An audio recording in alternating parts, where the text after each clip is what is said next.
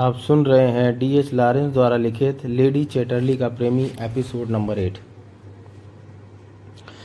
जिस महलनुमा हवेली में वे रहते थे उसका निर्माण 18वीं शताब्दी के आसपास हुआ था। किंतु इतने दिनों तक सुनसान रहने व उचित देखरेख न हो, हो पाने के कारण उसकी शान कुछ धुंधला गई थी। इसका श्रेय कुछ हद तक इर्द गिर्द फैली कोयले की खानों कोयले की तलाश में बने अनगणित गड्ढों दूषित वातावरण में सदा विद्यमान रहने वाली गर्द को दिया जा सकता था। वातावरण में फैला रहने वाला चिमनियों का धुआँ, ट्रकों की गुर्राहटें, लोकोमोटिव इंजनों की कान फाड़ती सीटियाँ, जब हवा के तीव्रगामी झक्कड़ चलते तो महलनुमा उस हवेली का जर्रा जर्रा गंधक के जलने की तीव्र गंध से उत्प्रोत हो जाता था। कोनी को इस दूषित वातावरण में दम घुटता महसूस होता और उपकाई सी आती महसूस होती थी।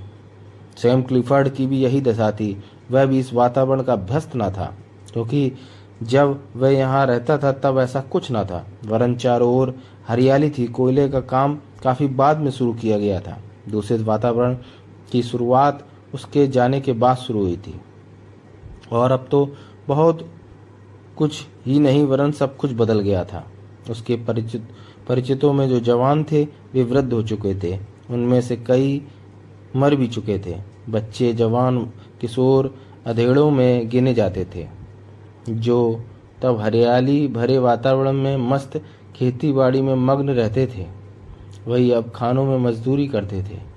उसी तरह व्यस्त ज़िंदगी ने उनके स्वभाव में खुशकी ला दी थी। उनमें से तमाम लोग तो क्लिफर्ड को भूल ही चुके थे। अधिकतर तो उसे पहचानते भी नहीं थे। हाँ उनमें से कुछ एक बुज़ुर्गों से उसका सामना ज़रूर एक आध बार हुआ था। प्रत्युत्तर में सम्मान प्रतिष्ठित करने के लिए उसने टोपी उतार ली थी, बस। बातचीत करने का या तो उनके पास समय न था अथवा वे साहस न जुटा पाए थे, कहना कठिन था। इधर कोनी के स्वभाव में अब पहले की अपेक्षा काफ़ी अंतर आ गया था।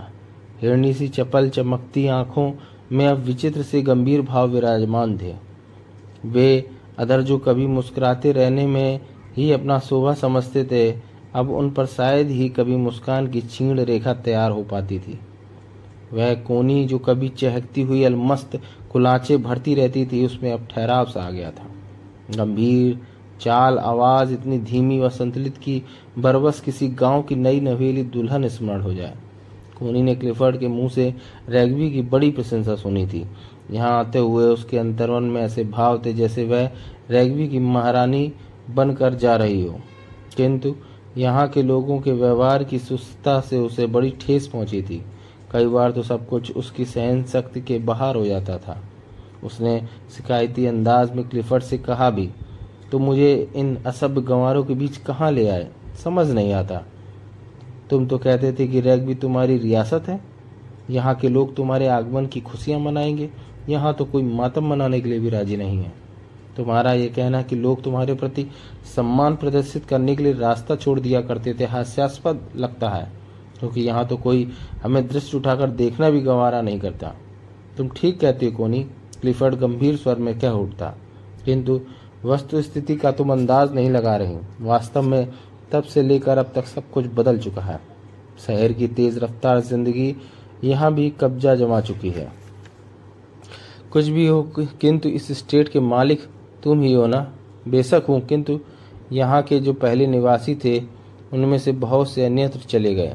कदाचित रोजी रोटी की तलाश उन्हें खींच ले गई। जो बचे, उनमें बाहरी मजदूरों की संख्या आ मिली। ये मजदूर कोयले की खानों में काम करते हैं और खान मालिकों द्वारा दिए गए आवास में रहते हैं। वे हमें पहचानते नहीं, इसलिए उन्हें कसूरवार ठहराए भी तो कैसे? यहाँ के पुराने निवासी कहाँ प्रस्थान कर गए? उनमें से कुछ तो हैं ही। हमारे प्रति उनका व्यवहार अभी भी सम्मान भरा है। क्लिफर्ड ने यूँ गहरी सांस ली जैसे अपने ही कर्तव्य पर स्वयं उसे तसल्ली हुई हो। फिर आगे बोला, पुराने लोगों में से काफ़ी लोग काल कवलित हो गए। कुछ काम धंधे की तलाश में अन्यत्र कूच कर गए। उस हरियाली का यहाँ नामो निशान भी दिखाई, नहीं दिखाई देता, जिसका वर्णन मेरे समझ तुम सगर्व किया करते थे। चारों ओर छाई दुर्गंध से नथने फटते से महसूस होते हैं। भीतर से कुछ उछलता है जैसे काफ़ी कोशिकों के बाद ही मैं रोक पाती हूँ। इसलिए तो मैंने कहा था, तब से लेकर अब तक यहाँ काफ़ी परिवर्तन आ गया है। दरअसल, पिताजी ने कोयले की खानों का आसार महसूस करके कुछ ज़मीन काफ़ी पहले महँगी कीमत पर बेच दी थी। यह तो मुझे मालूम था, किंतु स्थिति इतनी बिगड़ गई होगी मैंने सोचा भी ना था। अब तो कोयला खानों के मालिकान ही उन ज़मीनों के असली मालिक हैं। उनसे किसी किस्म की उम्मीद करना भी मूर्खता है। हाँ कुछ दिनों बाद हम अभ्यस्त हो जाएँगे और वातावरण हमें रास आने लगेगा।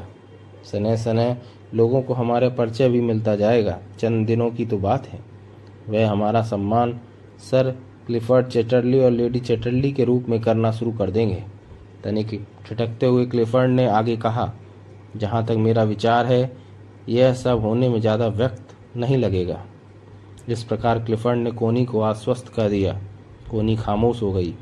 इंसान के जीने का सारा भावी जीवन में चमकी आशा की किरण ही होती है। अगर इंसान के हाथ से आशा यही दामन छूट जाए तो इंसान का जीना कठिन हो जाता है। क्लिफर्ड आसान, आसान्वित था। जो कुछ उसने कहा था कल ज़रूर होगा। इसकी उसे पूर्ण आशा थी। परिणाम स्वरूप उसने अपना ध्यान हवेली पे केंद्रित किया। उसने उसकी रौनक पुनः वापस लाने के इरादे से अनगणित नौकर तैनात कर दिए। वे हवेली के भीतरी वारी हर हिस्से को चमकाने के प्रयास में लग गए।